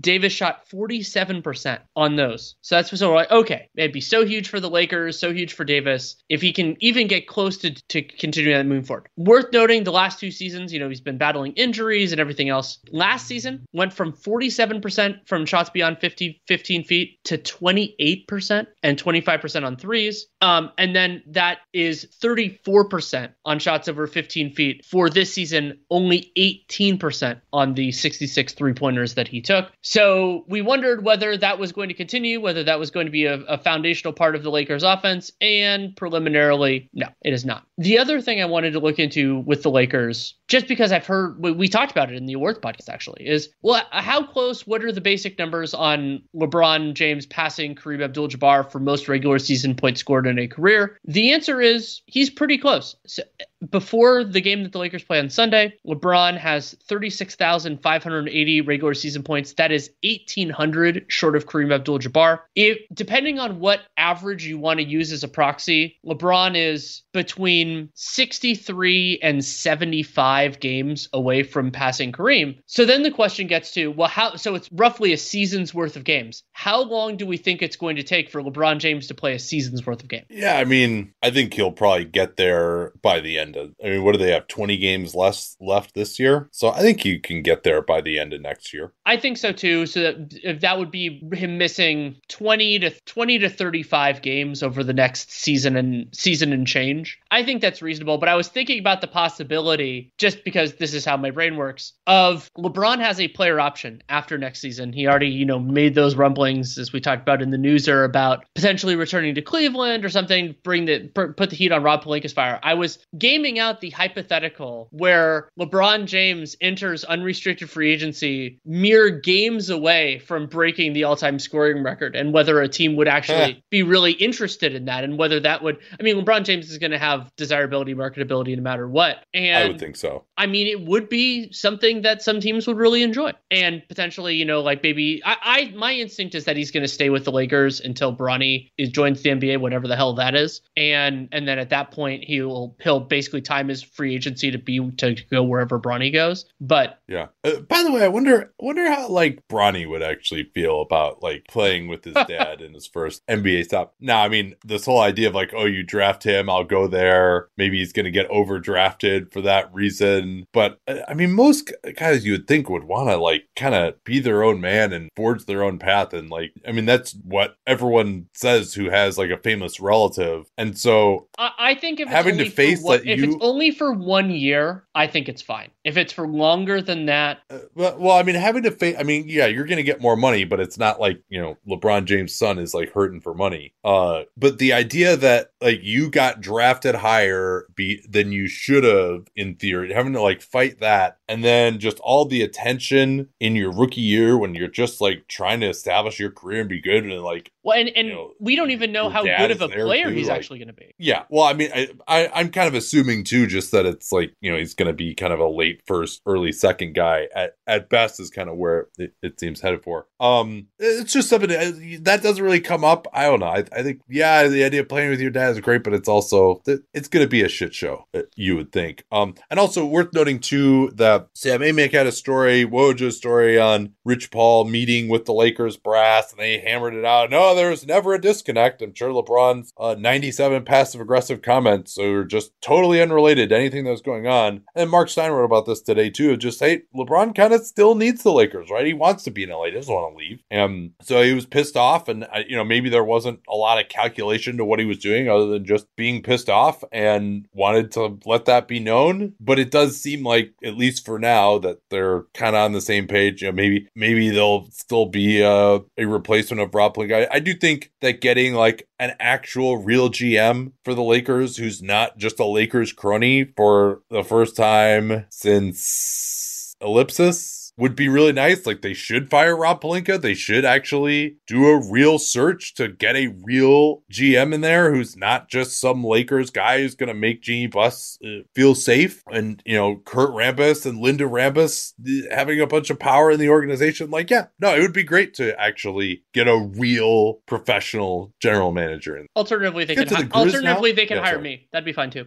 Well, you better be willing to work for cheap, Danny. Hey, Uh, Let's see. Uh, let, let's get to the Memphis Grizzlies. They Yeah. are a robust 42 and 20, 12 and 5 since the last 15 and 60. Uh, they're sixth in net rating plus 4.7, which I believe is actually the same as the last time we did 15 60. Fifth in offense, ninth in defense. Remember when they were dead last in defense early in the season and there was some Yeah. weird shooting luck and everything else like that? That's gone by the wayside. And they're projected for 55 wins, which is tied for second in the West with the Warriors. As we record this podcast, they are going to make the playoffs. And they had a pretty memorable game on Saturday. Yeah, I mean, we thought that Ja, it, it, was like a hip issue, I think, in the Wolves game. He was kind of limping around. They did lose that on a back to back. On the but, front end of the back to back. Right, right. Yes, thank you. On the front of the back to back on Friday. And then he just goes out and scores a Memphis Grizzlies team high 46 points, like in history. I think it's the highest scoring game any Grizzlies ever had. 15 and 28 from the field. Looked awesome. And it, I caught up on that. He really abused Nikola Vucevic in drop coverage. And because Vooch, as I've said, I've given him credit within his capabilities for defending pretty well this year. But Morant is just so quick that if Vooch tried to get out a little bit on his floater, Morant could just blow right by him because he's so fast. Morant also just can kind of pop off the floor. And he did have that floater working. Then he actually started hitting threes as well. He, they ran a play for him to come off a baseline out of bounds for a screen into the corner for a corner three. Uh, they got out in transition, obviously, as the Grizz will do. The Bulls usually don't turn it over, but missed shots and, and turnovers did lead to a lot of Ja highlights in transition. Chris Paul actually noted this on Twitter that Ja did an awesome lefty yo-yo dribble. Ja actually likes to go left in transitions. The yo-yo dribble is the like fake bounce pass, but you put a reverse spin on it, so it just spins right back into the hand that you threw the pass out of. But it's like basically a, a pass fake, but it's got a spin on it, so it doesn't continue to the recipient. It just spins right back into your hand. Uh, so that that was awesome in transition. Um, Ja did go a little bit cold in the last few minutes, but the Bulls or uh, gave up a couple of big offensive rebounds. Steven Adams and Kyle Anderson were involved. They kicked out to Desmond Bane. The Grizz are up 108 107. DeRozan hits a, a layup to make it 108 107 at that point. And then Ja misses a difficult mid ranger, gets tipped out. Adams and Anderson combine to keep it alive, and Bane hits a huge three to put Memphis up four. Uh, then they got another offensive rebound. By the way, Steven Adams, 21 rebounds, eight of them offensive. Kyle Anderson yeah, had another Steve, five offensive rebounds. I mean, I, I, think, you know, we thought that Steven Adams would be a downgrade for them. And I think that really just hasn't been the case. Like, he's been better defensively, which we thought he would be. And he hasn't been the same type of roll man as a scorer, but if you watch all these plays that Ja got at the rim, the Steven Adams Gortat roll right into the body, uh, you know, that was supposed to be a point of education, but he's found a way to do it legally where he actually just gets into position and stops, where he's not just like literally rolling right through the guy the way that like Daniel Theis used to, for example. He'll just get right next to the guy and then set a totally legal screen right under the basket as Ja has already come off his bone crushing screen screen at the top. So he basically sets two screens, first on Ja's man and then on his own man. And Ja gets right to the rim. And probably three or four of his Ja's layups in the half court were off of Steven Adams. Obviously, Steven did that for Russell Westbrook as well. And then you mentioned what an awesome offensive rebounder he is. Yeah, I mean, the, they are like plus 10 or something with him on the floor. Like he's been one of the better on off differential guys in the league. It's not all credit that he deserves, but and particularly now with Dillon Brooks out, you know, he's one of their five best players. He's closing games from all the time. They haven't missed a beat at all. They haven't. And another factoid from this game is that it, Memphis ended DeMar DeRozan's incredible streak of scoring 35 or more points while also shoot, shooting 55% or higher from the field. DeRozan did have 31 points, so he was close on that, but he was 10 of 29 from the field and actually got ejected in the final minute. And so, yeah. Yeah. and the reason he got ejected was they're down three after the Bulls scored with about 26 seconds left on a quick fast break, but they didn't quite get the two for one to get within one. Grizz call timeout. They get Tyus Jones in the game. They're trying to trap him in the backcourt. He throws it ahead to Steven Adams. The Bulls could not foul Steven Adams in time. He gets rid of it. Heady play. Tyus Jones hits a couple of free throws, so they're up three with like 15 seconds left. And the Bulls, this was just one of the worst plays that I've seen. I mean, DeMar DeRozan, as good as he is as a two point scorer, his his game is not like just blow right by you to the rim for the easy quick two. You know, he's going to work into the mid range. So they ran the play for him instead of LaVine to shoot a three with 15 seconds left. And DeRozan, you know, works into the lane and just, you know, the quick two, even if you want to say DeMar DeRozan hits 50% for mid range, the quick two really, the math only works out if you're getting a good enough shot where it's like, oh, you're going to hit 70% on this shot. So he works into the lane. Kyle Anderson did a great job. He was really good. Kyle Anderson is a great matchup against DeMar DeRozan due to his length. And, you know, DeMar's not going to beat you with quickness. So, like, Kyle Anderson being a little slower doesn't hurt. So he, he did a great job on DeMar this game, strips him. And then the Grizz Come down, get fouled it, and ice it, and DeRozan went ballistic. But the last two minutes report, which came out today, said no, it was a clean strip. I thought it was watching it live as well. By the way, Kyle Anderson potentially huge factor in a Grizzlies Mavericks series, which seems very possible. Yeah, no, that that's uh yeah, I mean this fight between the Warriors and the Grizz for the 2 seed is just going to be so massive just in terms of like how hard their first round series is going to be. At Bet365, we don't do ordinary. We believe that every sport should be epic. Every basket, every game, every point, every play. From the moments that are legendary to the ones that fly under the radar. Whether it's a three-pointer at the buzzer to tie the game or a player that goes 2 for 2 at the foul line. Whatever the sport, whatever the moment. It's never ordinary at Bet365. 21 plus only. Must be present in Virginia. If you or someone you know has a gambling problem and wants help, call 1-800-GAMBLER. Terms and conditions apply. Let's get to the Wolves, who are 32 and 29, 11 and 7 since last 15 and 60. They did have that nice win we alluded to earlier on Friday against the Grizz at home. 1.9 net rating is 13th in the NBA, 10th on offense, 13th on defense. This group being above average on defense is really very, very impressive, even if they have kind of changed things up a little bit lately from their really aggressive pick and roll coverage. They got totally lit up by Philly. Yes, they did. And they were trying to double team James Harden at the point of attack. That worked terribly. James Harden is just too good for that type of coverage. Joel Embiid went crazy as well. Maxey also went crazy in, in transition and attacking off a of close. Philly looked really good. We'll, can, I, we'll... can I say a stray Philly plate? Because now that they they played another game, they played the Knicks on they played the Knicks on Sunday during the day. Harden and Embiid have combined for 37 free throw attempts against the Knicks. Ugh. Yeah, the playoff yeah. games might they'll the, the Sixers will be good but they might not be the most fun to watch. Anyway, this isn't Philly yeah. section. I just wanted to note yeah. that. Yeah, and James Harden looks rejuvenated. Obviously, we'll focus in very much so uh, on Philly uh, over the course of this next week. Oh, uh, sorry. But, One other thing mentioned before we move all the way off of Memphis. We're doing their game for the NBA strategy stream on Monday. We are doing ah, yes. Memphis. Oh, sorry. No, we're not. We're doing Minnesota.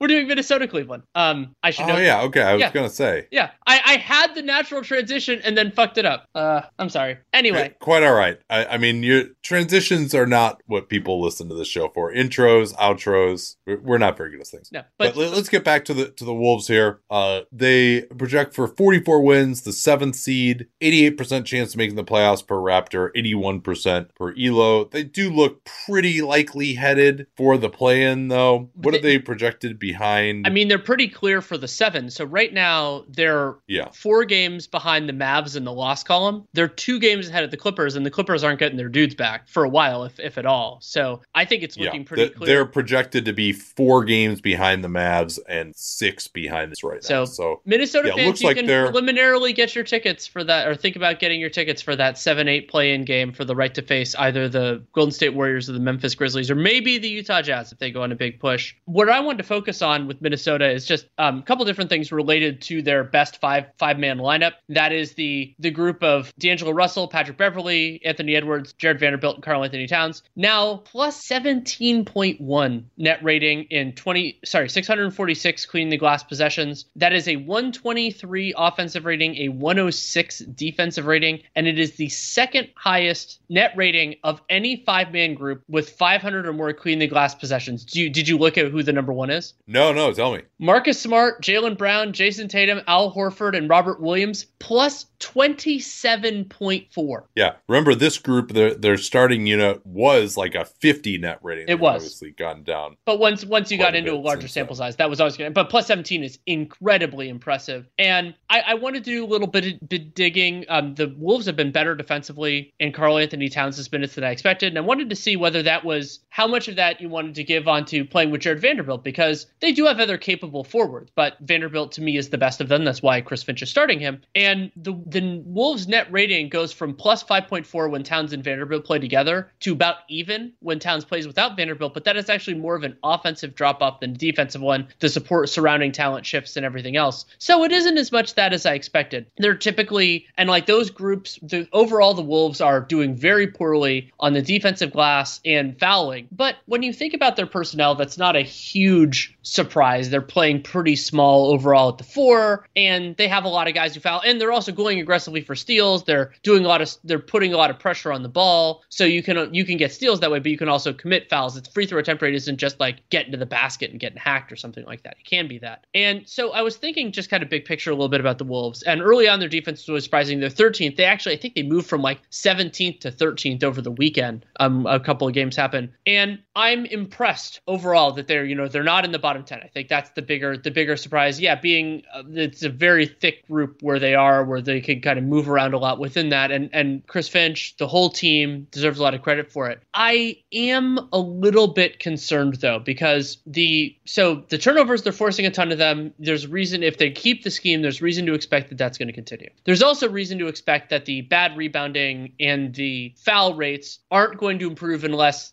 they change their philosophy or they change their personnel. So what that means is you're I would say a little bit below water on those three, and so then it all comes down to the biggest of the four factors on both ends of the floor, and that's shooting, opponent shooting in this case. And what concerns me is you can kind of think about that as two different things. One is what kind of shots are you giving up and how well are you contesting shots? Minnesota on the first of those two questions is actually doing a really poor job. They are giving up the second worst, so meaning best for the opponent, location effective field goal percentage. And you can succeed with that. Like the example that we'll probably use for a couple of years moving on is the New York Knicks last year, where the Knicks gave up a very unhealthy opponent shot mix, but succeeded. And they succeeded because they were had excellent rim protection. They were playing a big center all the time. That worked out really well. And the Jedi mind trick, as Seth Partnow puts it, three point shooting defense, that has regressed to the mean. And so that's why they were they defied that gravity last year and then they're not doing defying it as much this year. Minnesota, I don't think they can do that. I don't think they have the personnel to I agree. protect the rim very well. Yeah. And if they're It- giving up Karl-Anthony Towns, Naz Reid, uh, you know Vanderbilt on the back line, like they're just not going to be a- as good as the Knicks were last year. So my my main kind of takeaway from that, going into some of the basic numbers, I didn't go into film on it, is better than I expected, but probably going to be bottom half of the league. And I mean, if like uh, on the aggregate, and then if you you know have shooting luck, then you can move up a little bit past that. That is still better than I anticipated, and and that's a step. But it's they're like so. I was watching. I watched the Wolves feed of their game. I think that was the part the portion of the game against Philly that I I, I was watching. You know, because Dave Benz and Petersen do such a great job, and they were talking about like Barkley saying that they're like a year and a half away from being really good. I disagree with that pretty strongly. Like I think they're they'll be capable. They can be this level, and then if Anthony Edwards takes a big step forward, maybe they can get better offensively. But the idea that like I'm gonna pick them to win a playoff series in 2023, I I don't expect that to happen. I would love to be proven wrong, as I always love to be when a team exceeds my expectations. I don't think their defense is good enough for that. yeah, and also worth noting, Karl-Anthony Towns, two years left on his contract after Mhm. this year. It'll be, be something to monitor. One other thing I wanted to mention, and this is a hallmark. You'll see this for teams that like to put two on the ball and pick and roll. The point of that obviously is to make sure that the ball handler has to get off the ball, and you see that in the synergy stats. The Wolves only allow pick and roll ball handlers to shoot on 14.1 possessions per game. That is by far the lowest in the NBA, and only uh, 12.5% of initial possessions come on pick and roll ball handler for their opponents. So you can see the statistical effect uh, of them putting two on the ball and pick and roll. But as you mentioned, that leads to plenty of good shots elsewhere. Yeah, corner three. They're giving up a ton of corner threes in particular, and that's a trade off that that's a trade off that you have to decide on.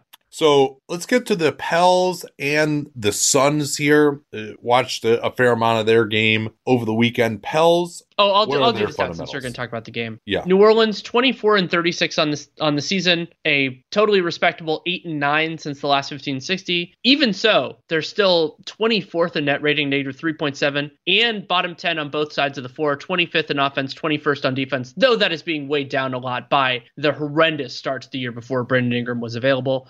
538's Raptor model projects them to win 35 games, which ties the Lakers for ninth, and both models project them to make the final eight of the like the playoffs about 15 to 20 percent of the time. yeah, before we get into their game against Phoenix, which was very impressive 117 102 in Phoenix, although the Suns admittedly were on the second end of a back to back. CJ McCollum has been devastating Yes. so far for them. Six games, 62% true shooting, 30% usage. This is actually Andrew Lopez had a couple of stats, and this has been one of the better six game stretches of his career. He's averaging 29 points and five assists per 36 minutes, shooting 41% from three. But and that's something he's been around that level. That that's not a huge outlier, but he's shooting mid 50s on long twos and not getting to the rim a ton, but he has been 76% at the rim. He's never really been a great rim finisher. So there is definitely some unsustainable elements to what he's been doing so far. Despite the fact that he's played so well, there is a 0.4 net rating, which is not so unbelievable, and uh, negative 5.9 when he's off. The offense obviously gets way better. The defense gets worse. Really interesting though that uh, well, actually to finish up on McCollum, doing most of his damage as a pick and roll ball handler, and you know he's been very effective there. He's 19 out of 41 out of pick and roll, and you know some of those are threes, so he's doing pretty well there. The thing that's probably been the biggest difference for him versus in Portland when they never ran was he's getting 21% of his shots in transition. I thought that really stood out in that game that we did for the strategy stream a couple of weeks ago. And they forced a billion a- turnovers. Yeah, a- a- and that was against a very addled Raptors team. The Raptors are, had a weird fall off. They've gotten blown out three times in their last few games. Um, so he was getting a lot of threes quickly in transition. I thought that looked really good. Um, the other thing that's been interesting is that they've now changed up their starting lineup. Devonte Graham, they rightfully have concluded that Devonte Graham and CJ is just not going to be a good enough defensive backcourt. The other thing I think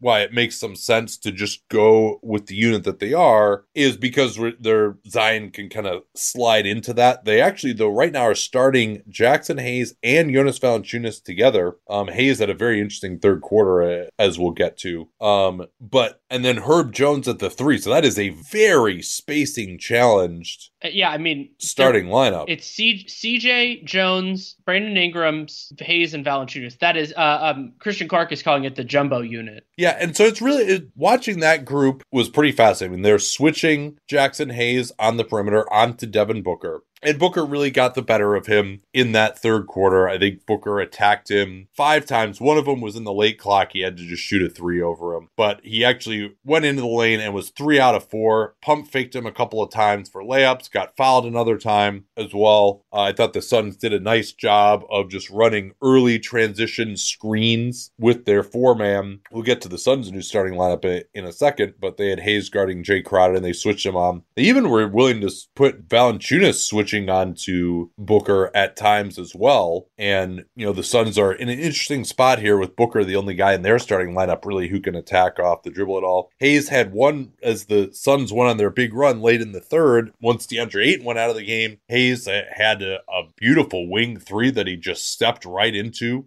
That looked awesome. He also had a nice pass along the baseline. He got the ball in the dunker spot and quick touch pass over to Valanciunas. The Pels, if you're going to go with two centers in the starting lineup, you really want to bludgeon them on the offensive glass. They did that 16 offensive rebounds in the game. And in the first half, the Pels started Hayes and Valanciunas, take both of them out, and at the end of the first quarter, they put in Willy Hernangomez. Kind of feels like you should stagger those guys, and then that's exactly what they did in the third. It looked much better than uh, with Hayes at center as they went on their run. The Suns were kind of trying to. Uh, DeAndre Ayton was pretty good in this game, but when he went out, the Suns go to a smaller backup unit. They've got Devonte Graham and Jose Alvarado together. Alvarado has impressed a lot with his defense and energy, and Devonte Graham was doing a nice job operating pick and roll, finding Hayes against JaVale McGee, who had a really bad defensive game to the point where Monty Williams actually went with Ishmail Wainright as the backup center to try to get some more defensive versatility out there. That didn't really work, and, and the Pels were up by 17 near the end of the third quarter. Yeah, I mean, New Orleans had a in the fourth. 42 point third quarter. And that, that actually could be the transition to some of the Sun stuff in this. And I, I think an important piece of context is that you could argue necessity was the mother of invention because not only is Chris Paul out, as we talked about at length in the newser, but Cam Payne still hasn't returned. He's dealing with that right ish right wrist issue. Oh, that's one that's fun to say. And Aaron Holiday also missed the game. He's dealing with right ankle soreness. Looks like he's going to be back for their game on Sunday. So that meant the only point guard guy as we would normally think of it on their roster is Elfrid Payton. That meant the Suns ended up in a pretty similar place to the Pelicans where they started a much bigger lineup. Devin Booker was the smallest player, then Cam Johnson, Mikal Bridges, and Jae Crowder, who are all like wing sized guys, and eight. Yeah, and that was obviously their five best available players. And you know that that group, even after the third quarter, well, the th- the beginning of the third quarter actually was fine for that group. That group actually has a plus ten net rating, uh, although in a pretty limited sample of I think about ninety three possessions, exactly ninety three possessions actually. Um, but I wanted to take a, a little bit closer of a look at just what it looks like with Booker on and Paul off because that's what we're looking at for the foreseeable future here. Um, plus three point two net rating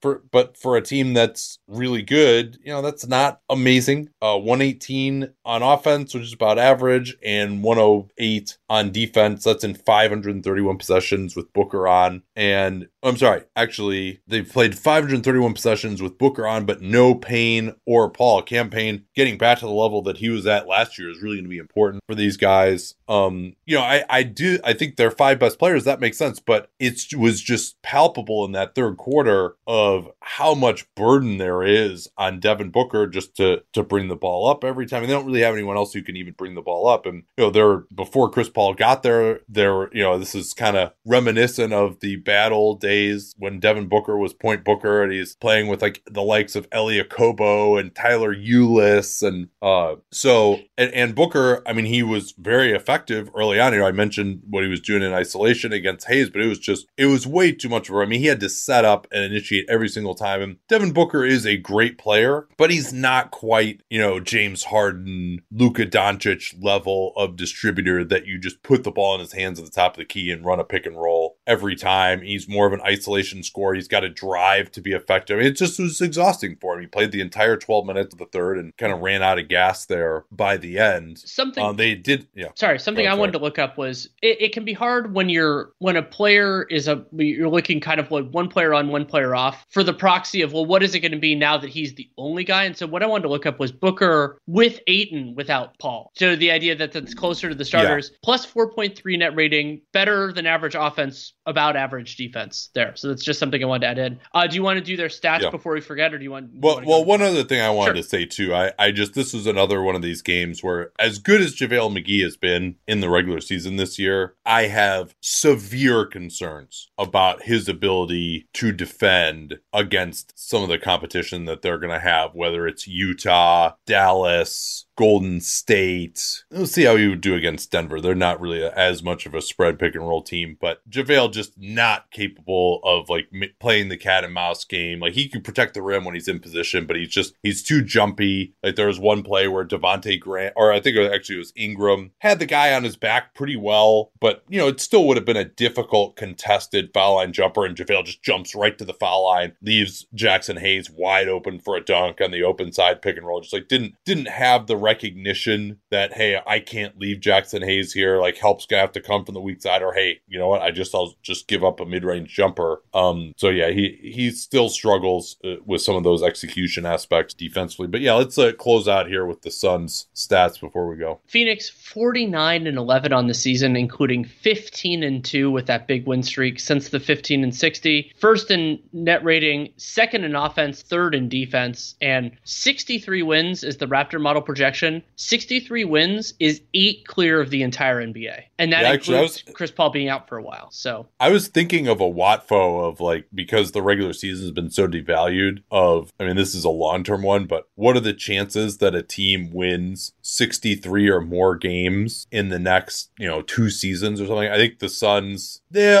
they'll probably get over 63 this year. We'll see. I think this was kind of an aberration, this loss to New Orleans. They still were getting like a bunch of wide open corner threes, even in that so, third quarter when for, for context, they would need to go 14 and 8 to win 63 games. Yeah, I think they'll probably get there. They're also beating Utah right now on, on ABC as we speak um, at home. So, uh, yeah, let's finish up here. Or did we? Yeah, we did all of their yeah. all their uh, stats. Let's finish up here with OKC before we. The Oklahoma City Thunder are 19 and 41 on the season, 5 and 13 since the last 15 and 60. They are 27th in net rating, negative 7.2. I believe they're they're outperforming their net rating again this year. Last in offense, 12th in defense though, which is pretty striking. They're projected to win 25 games, which is 14th in the West, and it's the fourth worst total overall. Um, they're four games clear of the Pacers. They're currently Pacers are projected for the fifth least wins in the league. Not going to make the playoffs. And I was inspired. Um, I watched a lot of that Oklahoma City Indiana game, which was hilarious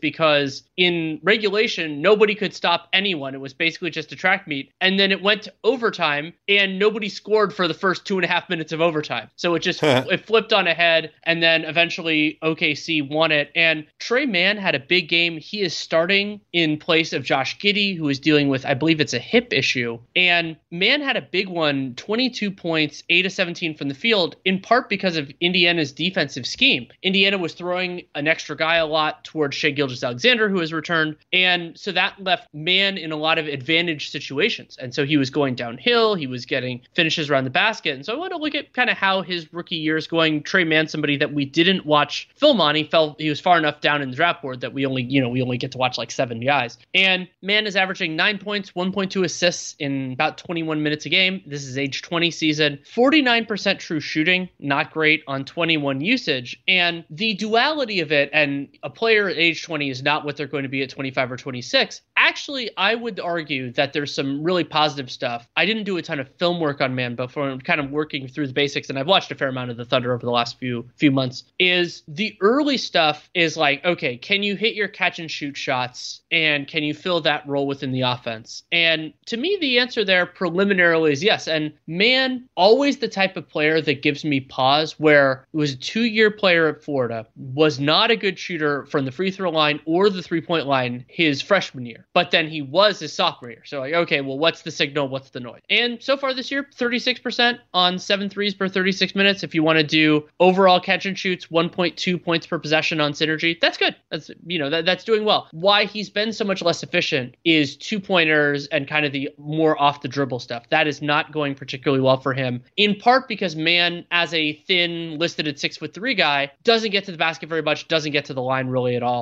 And so only 12% of Terance Mann's shots are taken around the basket compared to 26% as floaters. And he's not making, you know, a ridiculous amount in the restricted area. So the kind of the basic building. Did you say Terance Mann? Sorry, Tre Mann. I'm getting okay. Other other Sorry. Um. Anyway, I, I was channeling Field of Dreams there for a second. Yes. Oh yeah. That's oh god. That that's one too. Um. And so so I what encouraged me though is that so the the basics of okay if you're going to be a lower usage guy they have Shai Gilgeous-Alexander they have Josh Giddey you're looking for a complementary guy that opponents are going to have to shoot and then can like like Mann did in this game take advantage of the advantages that are created for him. I think those things are going well. Mann has also done a nice job in transition. 1.5 points per possession if you include passes. Uh, 1.2 just on his shots, but Mann being able to distribute in those circumstances that's good too. That that's violent. The Thunder have a lot of guys that can run the floor. So I worry about him defensively. I worry about, you know, like the the he hasn't been the greatest pick and roll creator so far, but the Thunder also don't have the healthiest ecosystem there. They don't have a ton of shooting. They don't have a ton of great like pick and roll bigs this year. Al Horford is in Boston again. And so I I feel more confident that he can be the smaller role guy than the bigger role guy. But, you know, his jump shot looks pretty smooth. I think that I, when I watched some of his off the dribble stuff, it didn't look bad. It just hasn't gone in so far. So I feel preliminarily kind of good, but not effusively positive. Like this guy's a future star. But at age 20, I'm not going to write anything. So let me just finish up here with this Thunder rotation in a game that they won, by the way. And looks like they almost certainly, I mean, we'll see how hard Detroit and Orlando and try the rest of the year. They look like they're almost certainly headed for the four seed in the lottery. Uh, we'll, we'll see what happens with the Pacers. They, they're, uh, and I guess the, the Thunder are actually technically only, At, with this win, are only one game behind. They're a half, they're tied in the loss column, but you look at the win column yeah. for teams with a lot of losses. Yeah, so I, I, guess they actually, I mean, the, the Thunder are definitely projected to only win six games the rest of the year. Shai was back. He was awesome in this game. You mentioned how they had to double team. But even in overtime, Shai only played 38 minutes. Mann, Bazley, some of their other starters were in the low 30s. But that's because they had to get 24 minutes for Lindy Waters III, 21 minutes for Olivier Sarr, Poku. It's been a little bit better lately. 19 minutes. Teo Maledon and uh, Vit Krejci also got plenty of tick in this one. If anybody, if any listener of this knows it, when I was watching Krejci, he looks like someone, but I can't figure out who it is, and it slowly drove me insane over the course of this game. So if anybody can figure out who in the world, whether it's pop culture or basketball, Vit Krejci looks like, it's someone, and I don't know who it is. Well, and actually, I mean, OKC, you know, they didn't get like some crazy outlier shooting performance. The Pacers played Brogdon, Halliburton. Like, they played some real players in this game, though their bench is uh, a little bit not as no name as the Thunder bench is right now, and they, they still beat the Pacers. So, uh, yeah, I think this uh, it's gonna be fascinating to see what this bottom five, bottom six or so is gonna look like in the lottery. But the Thunder are projected right now because of their terrible point differential to be way worse than the Pacers. But given where they are right now, we'll see how aggressively the Pacers are, are going to tank. Also, all right, a reminder: we'll do a little bit on Warriors and Mavs for tomorrow after we see their game, but we're gonna actually get to that game right now. So it's been a pleasure talking to you today. Thanks so much for being a subscriber, and we'll be back tomorrow. Don't forget as well about the strategy stream Cavs versus Wolves. That'll be a fun one. Talk to you then. At Bet365, we don't do ordinary. We believe that every sport should be epic. Every goal, every game, every point, every play. From the moments that are legendary to the ones that fly under the radar. Whether it's a game-winning goal in the final seconds of overtime or a shot on the goal in the first period. Whatever the sport, whatever the moment. It's never ordinary at Bet365. 21 plus only. Must be present in Virginia. If you or someone you know has a gambling problem and wants help, call 1-800-GAMBLER. Terms and conditions apply.